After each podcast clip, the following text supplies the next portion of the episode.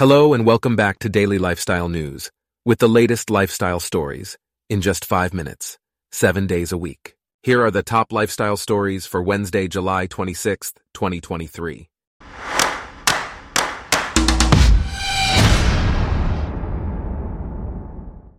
Today's episode is brought to you by Blogcast, your personalized audio feed, available on iPhone and Android.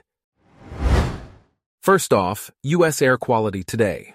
Maps show Chicago, Minneapolis, and Detroit among cities impacted by Canadian wildfire smoke.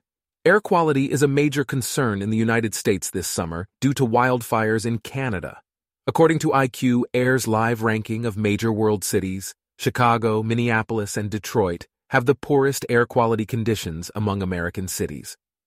Health experts are advising Americans to stay indoors with air conditioning or to wear N95 masks when outside. In other news, Greta Thunberg, a global climate activist, was forcibly removed by police in Malmo, Sweden on Monday after disobeying police orders during a climate demonstration. Following a court hearing, she was ordered to pay a $240 fine, which includes a contribution to Sweden's Fund for Crime Victims. This arrest comes during a summer of climate crises around the world, with many European capitals experiencing record breaking temperatures. A study published by the World Weather Attribution Network suggests that extreme heat waves would have been virtually impossible without climate change. In previous incidents, Thunberg was also detained by police for protesting outside Norwegian government buildings against the construction of wind farms on land traditionally used by the country's indigenous Sami population. Meanwhile, Kristen Bell, the actress from The Good Place, recently revealed that her two daughters, Delta and Lincoln, enjoy non alcoholic beers. Bell discussed this situation with Kelly Clarkson on an episode of The Kelly Clarkson Show describing it as insane. She mentioned that her husband, Dax Shepard, is a recovering addict and clarified that the drinks her kids consume contain 0% alcohol. Since establishing this routine, her children have even started asking for non alcoholic beer when dining out. Bell also shared an unforgettable experience she had with her kids and some friends in June when they attended a Lizzo concert with her longtime friend Ryan Hansen. Next, Jeremy Renner, the actor who survived a near tragic snowplow accident eight months ago, has announced his involvement with Sweetgrass Vodka. This vodka, which retails for $26, is available for purchase online nationwide.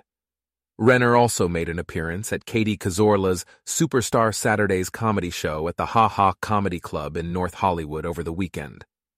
According to a source, Renner is in high spirits after his truly remarkable recovery. On Sunday, he shared a close-up shot of himself relaxing in a pool. Also, Tori Kelly was reportedly hospitalized after collapsing at dinner on Sunday to treat blood clots.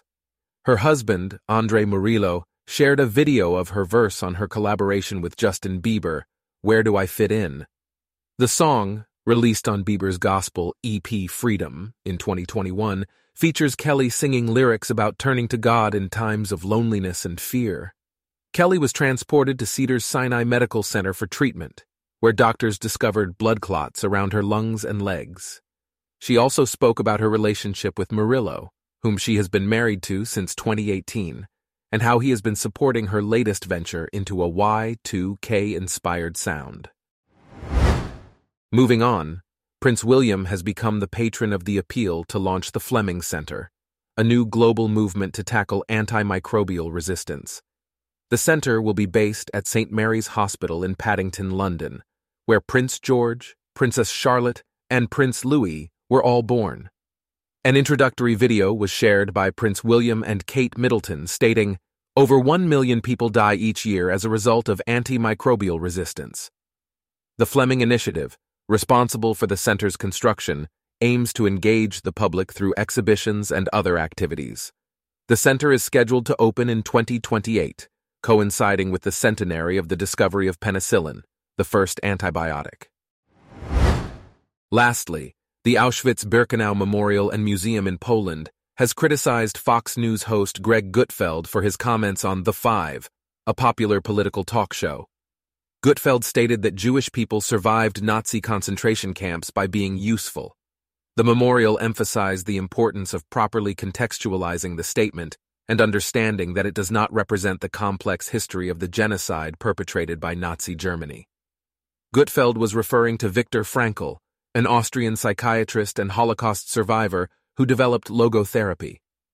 The Florida Department of Education has also come under scrutiny for posting a 216-page document regarding new educational standards in Florida.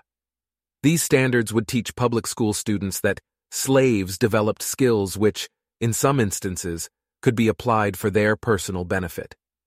It is crucial to remember that the Holocaust was a systematic genocide with the ultimate aim of exterminating the entire Jewish population. Our top lifestyle stories for today are brought to you by Blogcast, your personalized audio feed. Download the free Blogcast app on your iPhone or Android today. If you enjoyed this, please consider listening to our other podcasts Daily Business News, Daily Tech News, daily science news, and daily world news. Thanks for listening. Blogcast.